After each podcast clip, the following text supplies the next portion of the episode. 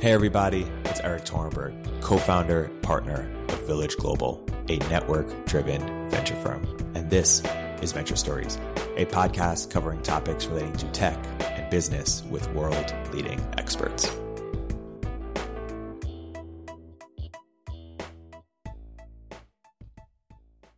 Hey, everybody, welcome to another episode of Venture Stories by Village Global. I'm here today with two very special guests.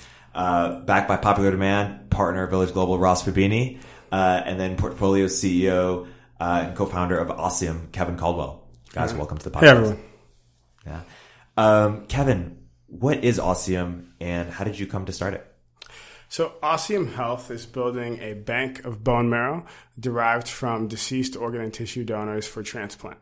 So, bone marrow transplants have been around for about 60 years. We usually think of stem cell therapies as 21st century medicine. For the most part, that's true. But the oldest type of stem cell therapy has been done a million times around the world and actually is a pretty well established medical procedure.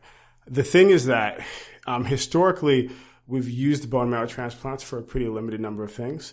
There are about 20,000 people in the US every year who are diagnosed with uh, blood cancers like leukemia and many of these and, and go searching for a matching bone marrow donor because of that. Um, the thing is that there's actually about 125,000 people around the U.S. who are diagnosed with diseases that, in principle, are treatable by bone marrow transplant. Um, the vast majority of those indications that people have, we never go looking for a matching donor for because there's such an incredible shortage of it. So Ossium is working on ending that shortage so that more people can access the procedure. And Kevin, you you were at Bridgewater before. That's true. I was, yeah. Uh, So this, so this is basically the same thing. It's uh, bone marrow, hedge fund, same, same jam. Same Yeah, jam. pretty much. how did you get from A to B, or w- what's your story? Well, so I um in, in many ways I found um, the work that I did at Bridgewater i- incredibly interesting. Um, at a sort of global macro hedge fund, the economy of the entire world essentially was sort of within the purview of things that we sought to understand and kind of the full bubbling up of, of human activity and all these transactions compiling into things that in the big picture sort of drove the sort of growth of nations was like incredibly interesting to be modeling and actually making decisions on like actual bets at the largest hedge fund in the world. Um, and so that was, was awesome. But then like you do it for long enough and you stop thinking about, well, how, how interesting, how intellectually stimulating is the work. And you start thinking more and more about like how meaningful is it? And so I um, and this has nothing to do with Bridgewater. This is a career, in, for me, a career as a like a and as like a public markets sort of hedge fund investor in general. Um, I thought to myself, well, imagine that I'm 90 years old and I'm looking back at my life and my career, and I've spent that whole time taking you know wealth from very wealthy institutions and individuals and making them even richer. Like, is that is that who I would want to have been? And I thought, okay, like probably not. Right. Um, and so then I thought, well, what, what would be more meaningful? You're making us feel bad, Kevin. I, yeah, sorry. cool. Like, having that conversation with yourself or your deathbed, you're on the top of a mountain you flew to in your own helicopter. You know, your coffin made of gold. I mean, I'm just saying. yeah. yeah, Kevin, you're on a roll. Yeah, as you were. um, and so I thought, well, okay, well, what would be more meaningful to me? And one of the so I believe that in every age in history, there's one field of technology that drives almost all innovation. We went from like horse-drawn carriages to the Apollo program in a little bit over a century, like mechanical and chemical engineering transforming the way we move. In the 50 years since the Apollo program, it's really been computerization and all things related to it have changed the world. And I believe that for the next 50 years, I think the thing that's going to define the 21st century is biotechnology. Like the very definition of what humanity is, we're going to have a better understanding of the actual mechanisms of not just the, the sort of philosophy of it or the personal experience of it, but like how we work fundamentally. And I think that's going to change everything. And so I think there's something to be said for working in the field of your time in terms of maximizing impact and value.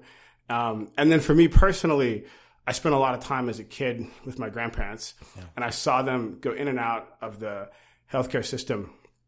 And as far as you know, at like 11 or 12 years old, as far as I could tell, first they got sick, and then they would get retroactively diagnosed with some uh, indication, and then we would go and give them a therapy that reduced their suffering, but didn't really improve, didn't restore their health. And when I asked, like, why couldn't we anticipate what would make you sick beforehand? Why weren't we actually sort of rejuvenating you? The answers I got were things like, well, that's not how medicine works. And that may have been true back then, but even by the time I was, you know, at Bridgewater, it wasn't really true anymore. We, we were developing sort of a toolkit that let us do medicine in a more regenerative, more restorative, and fundamentally more exciting way. And so all those things kind of motivated me to yeah. go into this space. And how did you sort of navigate the idea maze around anything you could have done within biotech and why this was the the problem and the the opportunity you wanted to target? Right. Relative to any other ones. Yeah, you know, part of it is a um, part of it is a personality thing. One thing that I really don't like is is waste, yeah. and so whenever I encounter a problem where there's something that's fundamentally valuable, like sort of, you know, bone marrow transplants save lives every day, and it's being discarded because we have 35,000, you know, deceased donors who provide vital organs, solid organs, hearts, livers, lungs. They provide skin, corneas, all these things are routinely recovered, and bone marrow wasn't. Um, and we knew just from a handful of studies that had been done before in transplants that it was possible to recover bone marrow from a deceased donor and transplant it. The idea that we were just discarding that because there was nowhere to put it was was completely unacceptable. And so, um, pr- problems like that are of interest. Um, and then I guess you know the other part of it is just leverage, right? Because there's this interesting thing about the that I think distinguishes this field, distinguishes sort of biomedical innovation from pretty much any other, um, which is that we are you have to every time you solve one problem new problems emerge right? And so what i mean by that is that like in the old days most people died from infectious diseases. And if you cure an infectious disease you might add 50 years to someone's life because they might have gotten it when they were a kid and they didn't. And not only that you save the lives of all the other people they would have they would have infected. There's like a massive multiplier benefit today most people don't die from infectious diseases, at least not in developed countries. For the most part, you get these degenerative diseases of aging and it's like, even if we completely cured all cancers, you might add like three to five years to life expectancy, but people people get something else eventually. And so if my goal is to figure out, okay, what can I do to most meaningfully improve health, like over time and improve like our health span, then finding an intervention that can improve your ability to fight disease, not just a disease, is is the route to take. And the immune system is this massively like sophisticated, um, intelligent, wit, biological, carbon-based information processing system yeah. that um, you know we all um, evolved. And finding ways to like take what we've learned about biology and just tweak that system to make it a little bit more powerful is, is I think, by far the highest leverage way um, to improve health. And so that's that's the system I wanted to go after. And is that the only idea you seriously explored, or was there another idea space you almost? Oh man, you know, um, so one thing that I spent a lot of time thinking about was just um, cryopreservation in general. So of course, one of the things that Ossium does is we take bone marrow and we keep it at you know these cryogenic temperatures. We, we store it in liquid nitrogen vapor, and so um, you know the the science of of cryobiology, and in particular, um, this idea of, of preservation, long term preservation of human cells and tissues, is, a, is an incredibly interesting one, right? Because, um, and I'll just, this is just one, maybe one random example. So, right now, if you test a therapeutic, for the most part, you do an animal study, and then if it doesn't seem to do too much damage to the mice and sort of seems to you know, um, have the desirable effect you want on treating the, the mice that have the disease, you, you know, you try a trial in humans, I'm grossly simplifying, but roughly that's that's what how it works. It will be, and you know, mice in some ways may be a good proxy for humans, and in other ways they're a terrible proxy. What would often be much better would be if you had actual human cells that were affected by whatever disease you were trying to treat that you just had off the shelf. You could just take thaw and then apply your you know small molecule pharmaceutical to. That would that could give you an awesome read um, maybe in many ways, certainly complementary to the mouse, and in a lot of ways, much better. But we don't have the ability to freeze and uh, and thaw human tissue in a way that gives you living useful cells after you would just get gush. Um, and so, I think that kind of thing where you develop this ability to preserve and reanimate human cells that are still living and, and functional, that that changes the way that you know that pharmaceutical and cellular therapy research is done entirely. You make every everyone's experiments are massively more efficient, um, and so that that's also like in a category of things that I thought could be really powerful. Um, the the downside of that is that it's also like extremely indirect and it's not clear. It relies on a lot of other people really taking that tool and utilizing it in like an efficient way and not getting clogged, right? Because everyone's trained to do all their mouse experiments and like, do you want to switch? That's not what you did Yeah. in grad school for you know eight years or whatever. And so anyway, um, this I think um, was was the right thing. But yeah, there's other ideas. And I I think it's. I think that this is one of the things that's really exciting about Ossium, is that the first path to the the go to market enabling stem cells used within uh, uh, immuno treatments for organ transplants. It's such a powerful idea, but then it leads to this bank of material which could be used obviously against leukemia lymphoma it could be used also for all these other expanded use cases where the question might begin now in some phd researcher's mind like what if i had a whole bank of these same cells or same types of cells how could my treatment perform how could my treatment perform or what new experiment could i invent well right now that just doesn't exist because there's no bank you can go to Right. and do an ex- and do an experiment. So what the the first instantiation is no small feat and a very exciting business and transformative idea, and then it opens up this whole new category of business, a business of of treatments of treatments. It is so incredibly exciting. I gotta think that's that's motivating, not just to do the first thing, but to say this is this is this is a life's mission. Yeah. Uh, I'm sure that also shows up when you're recruiting as well. It does absolutely, um, and and in fact, if there's anything that has been even more valuable to the company than I ever imagined or anticipated, it was the ability of being able to um, how can I put this. Everyone who works with us and everyone who's considering working for us sort of wakes up every morning knowing that the work that they do, they are meaningfully advancing, like I said, a company, a set of capabilities and technologies and infrastructure that will save countless lives in the future. And everything they're doing is fighting towards making that goal real. And I can really feel and see that in them just going above and beyond to, um, to deliver value. Yeah. And yeah, that's been Im- immeasurably valuable. I, and, and improve people's lives. Kevin, I actually forgot. I didn't tell you this. My my brother in law just got a heart transplant uh, in November, and he's living with us right now. I mean, consuming four thousand dollars worth uh, monthly of immunosuppressant Right. drugs, because that's that's how that works.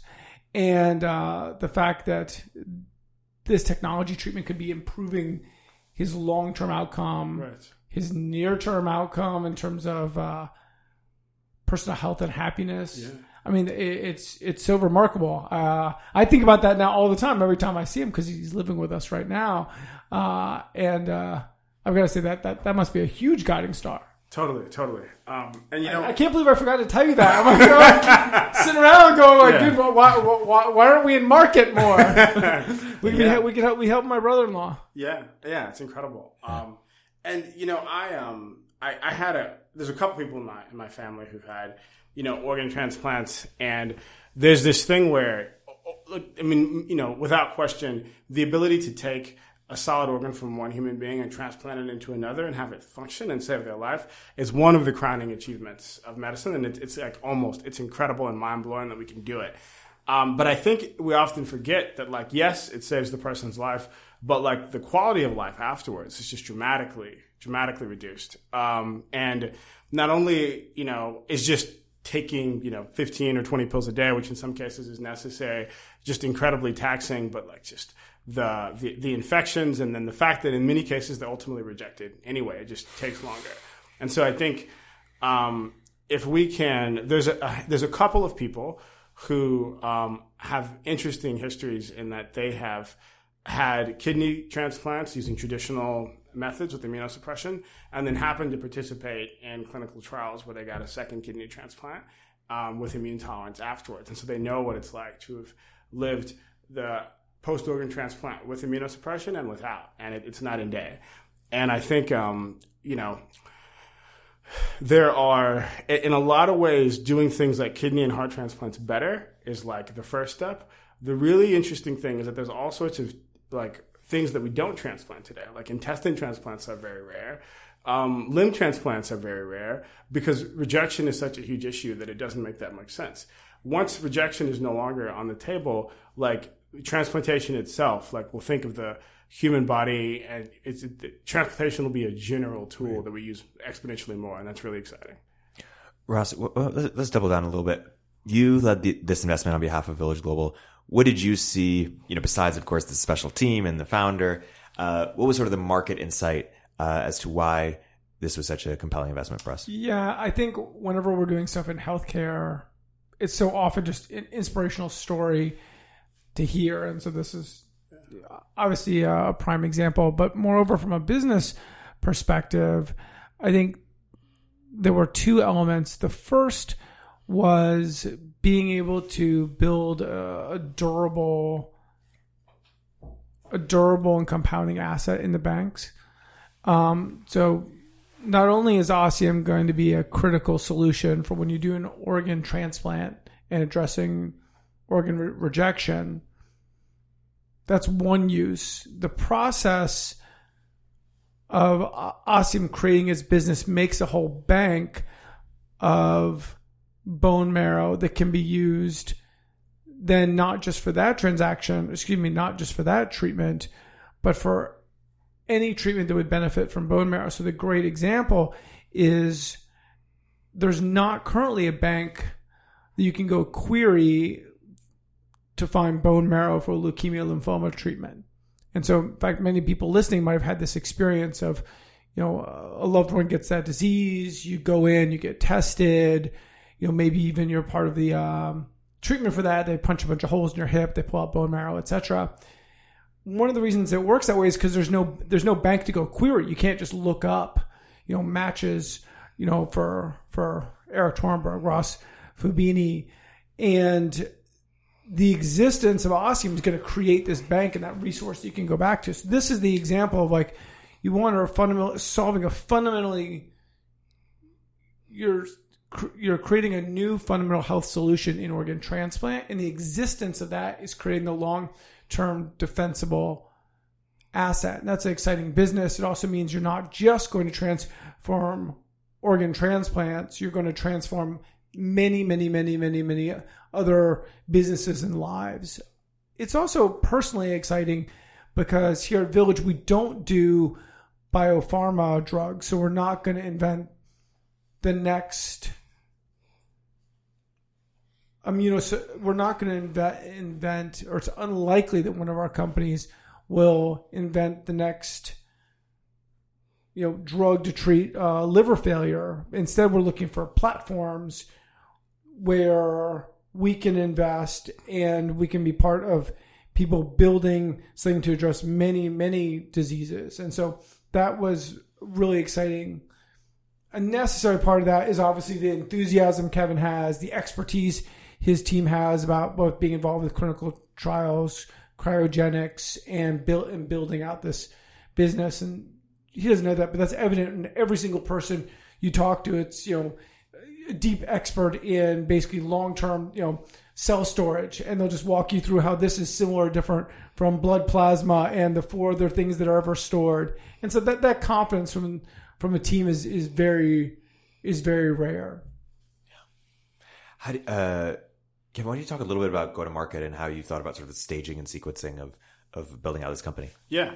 Okay. So, you know, a general feature of um, one thing in this field is that um, in order to go to market, you need regulatory approval. And in general, the way the FDA and pretty much every regulatory agency worldwide works is that the less novel the thing you want to do is, the easier it is to get to market. And so when we thought about our go to market strategy, we said, okay, well, let's think about all the things we can do with the bone marrow bank once we have it. Um, the the the least novel thing we can do and the lowest barrier to entry thing is just using the bone marrow for the same thing bone marrow transplants have always been used for, which is treating blood cancer patients, and just letting the source be this deceased donor with our process as opposed to a traditional living donor. We were able to get the FDA to give us a go ahead on that within sort of two years of starting the company, largely because all we had to do was show that the cells that we were recovering were as high quality and the process was as high quality as what was already being done for living donors. Once that was demonstrated, it was just a bone marrow transplant. Actually, this might be worth just for people understanding the core business because I think many people they think of transplants, they think of that kidney transplant they're getting, or maybe even that example I gave for leukemia. Here is real insight of capturing all of this material and storing it from deceased donors who might otherwise be give, be giving up one organ. Now being Right. able to take all of that material and save it for future treatments. Right, right. Um, so, you know, there's about 35,000 um, deceased organ and tissue donors in the U.S. every year. And um, the average organ donor gives something like, you know, gives organs to something like three and a half different people. Um, bone marrow historically was not one of those. We figured out how to recover, uh, bank, and store that, and then to type it, HLA, to genetically type it so that we know whom it matches. And so, because we have that resource and that information, that means that um, we could use the transplants for anything. And we thought about go to market strategy. We just said, okay, let's start with the thing that we're going to be able to get through FDA first, and that was the classic sort of uh, leukemia um, bone marrow transplant. And so that's kind of um, phase one. Phase two is like, okay, what are the things that we can use the transplants for that are just like one step of innovation away from being ready, right? And the single most important that uh, example of that is the one that Ross was uh, mentioned earlier: immune tolerance, where someone is, is already getting an organ transplant, um, kidney, heart, lung, whatever it may be, and you pair that organ transplant with a bone marrow transplant in a way that re-educates their native immune system to recognize cells from their organ donor as self. If you do this, um, they don't have organ rejection. They don't need immunosuppression. So a lot of work in this space has already been done, in particular with kidneys, uh, with limbs. People are already walking around who've had transplants and paired with bone marrow transplants who either have no immunosuppression regime at all or a dramatically reduced one. And so in that case, um, all we need to do is show that you know our process and our product, which is based on deceased donors instead of the the, the traditional living donors that were used for the kidney tolerance trials, works, and that's important because like eighty percent of organs come from deceased donors, and so we're opening up the market to really enable this to be standard practice. Um, so that's kind of level two. But then there's lots of other things that are much more radical um, that will take. Uh, that are more groundbreaking in terms of the medical innovation, and that instead of being, you know, we already have approval or we'll have approval in, you know, three to five years, um, you're more like your traditional biotech seven to ten year place, um, and those are all incredibly exciting. What's really interesting to me hearing your explanation is how the constants around Ossium and its innovation are to other remarkable early stage companies that we've been lucky enough to get involved with. One, that there's a real regulatory hurdle, like embracing complexity. Number two is that you're really just getting close to your customer. The customer in this case being the first people to do clinical trials, being the first people to go and do a leukemia transplant, and sort of building up to more more complexity. And then the third, which maybe I know a little bit more than the rest of the audience does, is there's actually innovation that's going on in how you're doing storage and management of those cells and capturing those cells efficiently out of people's deceased bodies. And you've had to do a ton of invention there. It's uh you know th- those constants of like it's defensible. We're actually close to our customer and learning at every step, and then under the covers a huge amount of innovation it's actually going Yeah. along it's in some ways the it's a different outcome than someone building the next version of netsuite or sap but it's very similar in terms of like the company building process that you've that you've gone through oh. Yeah. And can you unpack a little bit like how does this become an enormous company? What what what could, you know, Ossium at its peak look like? Well, so there are, um, so there are about 30, 30 to 35,000 organ transplants in the U.S. every year. We'd like to see all of those as, as close as possible to all of those paired with the bone marrow transplant so that it's just standard. When you think about an organ transplant, the bone marrow just comes with it. Um, and so that, that whole field has changed. Also, then it's hard to estimate, but there are, there's probably, um, there's going to be some multiplier on that number of transplants once it becomes once it becomes feasible to transplant more intestines and limbs and all sorts of things that are really immunoreactive. Um, and then on the hematologic applications, which just means trying to treat people with blood cancers, there's about you know eight to ten thousand people. Again, this is just in the U.S. who search for a donor and don't find one every year, and so they either use uh, an inferior therapy like a cord blood transplant, or they just they just die. Yeah. So we think you know we'd like to see two thirds of those people be able to find a, a match through our bank. Um, but even that, so that's even if we stop there, that's that's pretty huge. You're talking about like forty thousand ish lives per year being saved or dramatically improved. But I think um, I think the real set of possibilities is actually orders of magnitude larger than that before even going international. And I say that because one of the things that we're really doing is we're not just building a bank of cells, we're building a massive um, bank of information, right? Like yeah. this volume of data, both from the donors into the bank, the patients who ultimately receive the bone marrow, the experiments that we do and the treatments that we do on the bone marrow once we have it, we're sort of accumulating this wealth of information that's unlike anything that's existed before. And I think the combination of all of that biological information and just the dramatic improvements in our ability to analyze and interpret that data sort of algorithmically that are going on now are going to be married to really unlock um, powerful new therapies. And I think a lot of those therapies are going to come from doing gene therapy or genetic engineering um, on the cells. Um, and so this is um, one thing that's really hot in biotech generally and in the news now are these um, immunotherapies, right? And in those immunotherapies, generally, you'll do um, the genetic engineering is actually done sort of downstream on things like T and B cells that are like uh, typically T cells, which are um, they're like differentiated lymphocytes that actually move through the bloodstream and do things. The bone marrow bank is full of stem cells. It's the cells that actually make the T cells and a bunch of other things. And so if you do genetic engineering on them, it has effects that you flow downstream into the whole, into your entire blood and immune system.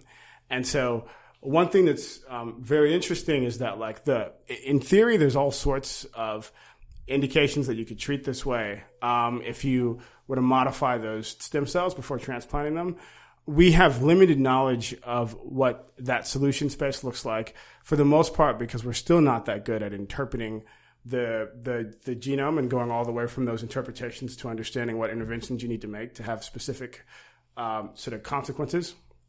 But our ability to do that is getting better all the time. Um, and so anyway, there's kind of this like it's it's as if there's this incredible sort of treasure trove that we're building. And we know a little bit about how to use it, but like with each year, our understanding of what's possible with it is only going to increase. And yeah. Yeah.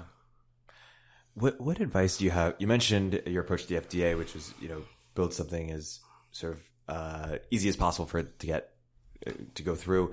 What, what other advice do you have for entrepreneurs who are building in this space who are, you know, um, or as what uh, roadblocks can you save people from from not going? Let me rephrase. Sorry.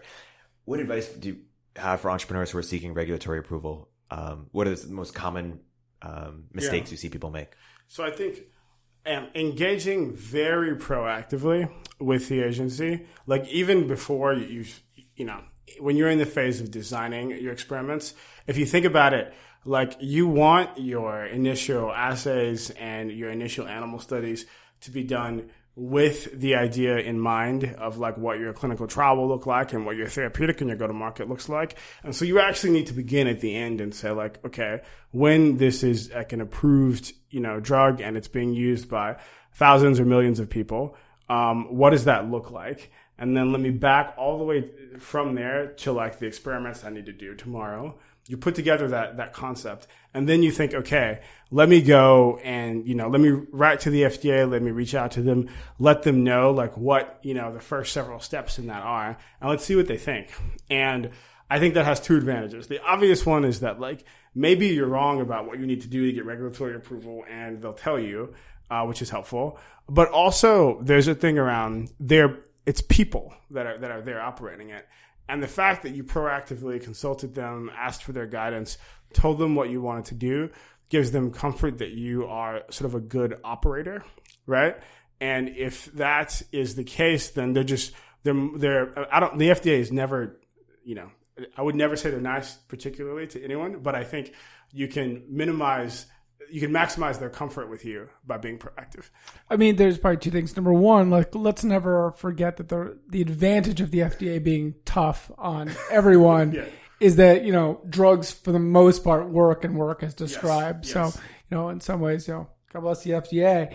Uh, challenging they they might be. It's funny also how common it is with regulatory groups, which is you know showing up is ninety percent of it, and showing up at the beginning and saying I'm thinking about this uh, and building that relationship. I think it gets lost, maybe just because people always think about, I don't know, they, they always think about the the FDA, they always think about the label, not about like Sarah, the person sitting there taking the phone call, trying to, you know, answer the que- you know answer the question or help validate the therapy or whatnot. So. Right. I think that that's such a concept. We see it in the fintech side. We see it in the healthcare side. You know, th- the best thing you can do is just start the conversation early, right? Right, right, totally. Um, another thing that we found helpful is um, identifying national security applications of your work, if if any exist.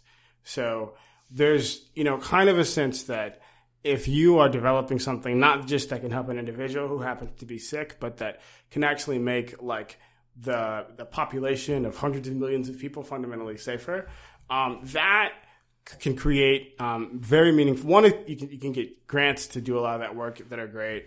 Um, there's government contracts for a lot of that that, that are great, but also it creates a sense of, of goodwill. And there's actually s- specifically people within the FDA who go about doing regulatory review for sort of national security related uh, projects.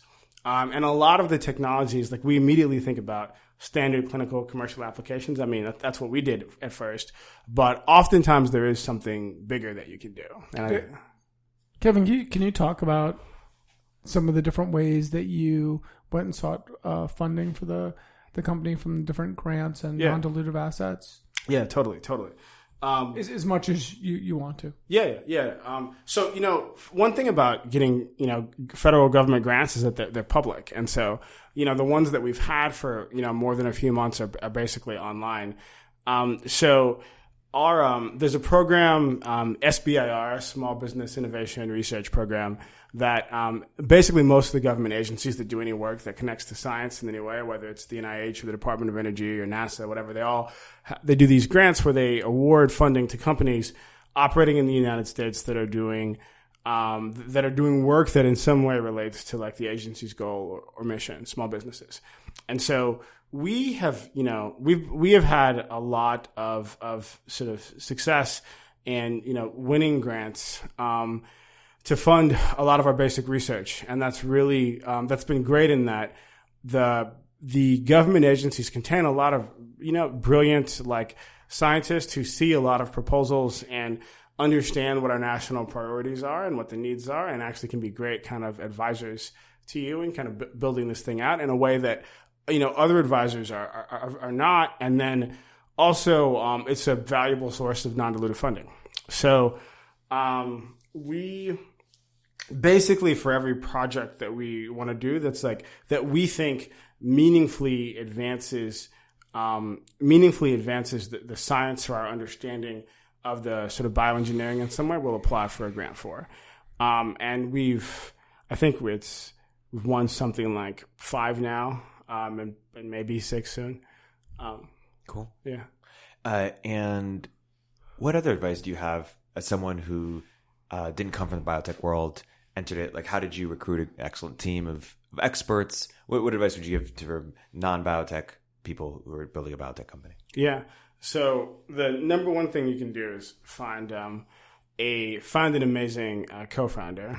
Um, and so my co-founder and chief science officer, um, Erik Woods, um, is sort of a, a gifted scientist and founder. He's actually the serial entrepreneur um, who you know is among people in the world with an understanding of the relevant cryobiology is has one of is, is one of the very top. And so um, that you know that's incredibly powerful. Um, and then the other thing I would say is that like you really have to not only is there like a, a a huge amount of existing information to sort of absorb. It's a field that's rapidly changing. Like every month, every day, like there's these new papers coming out, there's new insights.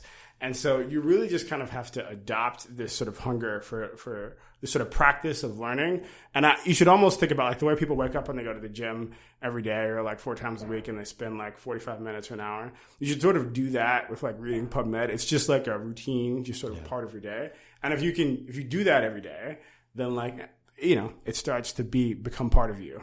Yeah. I, lo- I love that term, practice of learning. That's a, that's a really good one. Um, h- how important have it building advisory groups or folks that are outside the company but highly expert what you're doing?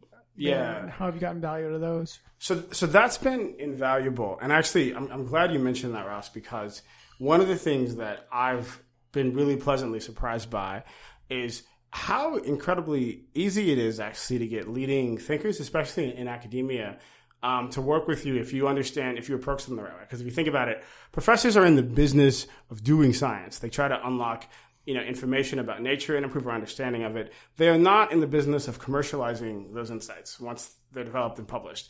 But if you had discovered, if you had some insight that could result in some therapy that would save lives, and you weren't equipped to go and actually build the therapy, wouldn't what could make you happier than someone taking your idea and building it into something that actually exists and operates in the world and function like that's incredibly valuable. And you know, there's really only a couple of possibilities. Either it works, in which case lots of lives are saved because of your work, and you have some kind of upside because you developed that underlying technology and for your career, et cetera. Or it doesn't work, in which case, well, you weren't going to do it anyway. You don't, right? and so, like, what's why not? And so, um, you know, I think if you can the the set of people who are both capable of sort of processing, like understanding a lot of the um, a lot of the so the medical the medical and the um, the biomedical literature that gets published and able to see the, the business models and the opportunities that arise from those. The set of people who can understand both of those things well actually isn't that big. And so if you can build yourself into one of those people then there's just kind of like unlimited sets of opportunities out there for things to go commercialize and like you can get professors to, to cooperate with you Cool. Uh, what learning did you have at Bridgewater that you now take to running your company? Yeah. Wow. Um, so one of the things, so at Bridgewater, culture itself is just fundamentally more important than it is at other institutions. It's not just this thing that you say like, oh, you know, we have a great company culture. Like it is. It is. It, it wasn't just a part of who we were. It was. It was also part of what we did. Like part of your job was sort of maintaining, building, and internalizing the culture just as much as investing was part of my job. And so you um, you learn a lot about the impact that culture can have in an organization. You learn a lot about how much human beings can be molded because no one walks through the door, um, you know, steeped in I know Bridgewater's uh, perspective. Um, they everyone sort of learns that when they get there, and um, I also think that um, just maybe even stepping back another level, most hedge funds are kind of these small shops that may have one or two key people in the leadership who have insights into markets and they operate for you know maybe a few years and they don't feel like institutions by and large. Bridgewater is different. Bridgewater's been around for like 40 years, had like, I don't know, 15, 16, 1700 employees. Um, and all of our time was spent like building systems and trying to find ways to understand, you know, the term we used was timeless and universal characteristics of markets and codify those. And I think, I guess the biggest thing I learned coming in, coming out of Bridgewater was like, how do you build an institution that lasts and what, and what role does culture play in that? And even if the specifics of the culture that I try to create at Ossium are very different from what Bridgewater's were, I think the meta lessons about how important culture is have definitely taken with me. Cool. I think that that's um such a righteous comment, and it's something that's it's so hard for folks to understand who haven't been part of either Bridgewater or company cultures that companies that have really won because of their culture. Even you know, I think Google is a company that's won in part of its inventive culture. I think of you know Palantir is a company that's won in part because of its culture. And it's such a it's such a hard thing to see until you're running that big organization and then maybe it's not functioning how you want. Right. Getting it in early. I wonder if that's why we've got a number of entrepreneurs that are all Bridge, Bridgewater alumni. And I, wonder if that's part of it, like just the uh, the comfort in paying attention to culture and people so early on. Yeah. The mo- Most most people just don't get that because they haven't they haven't seen it weaponized. They haven't seen that become like a huge benefit and a com- compounding feature. So Yeah. yeah, it's gonna be nice to see as, as scales up how that performs. As you see all that how that culture setting has changed uh, the different people that you brought on what the the form looks like. Totally. Yeah. Uh, so I'm trying to keep these episodes to 40 minutes. We're like 45 minutes, but um, so this is good length. Uh, But is there anything else we didn't mention that is important to mention? Um, Yeah. Thank you guys Yeah, for no, I think we covered a lot. setting this up. Awesome. Um, Kevin, uh, Ross, thank you. This has been a fantastic episode. Uh, Kevin, for people who are interested in learning more, potentially want to uh, work at Ossium or, or learn more about opportunities they're in, where, where can they learn more about uh, you, Ossium, and, and what to expect in the future? So check out ossiumhealth.com. Excellent. There's um, information about the company, the mission, the team, and also uh, job opportunities are posted there.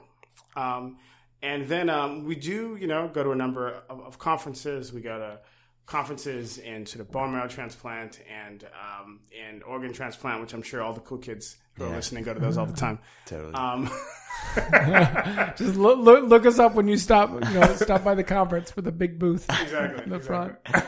totally. Awesome. Cool. Thank you so much. It's been a great episode. Thank you.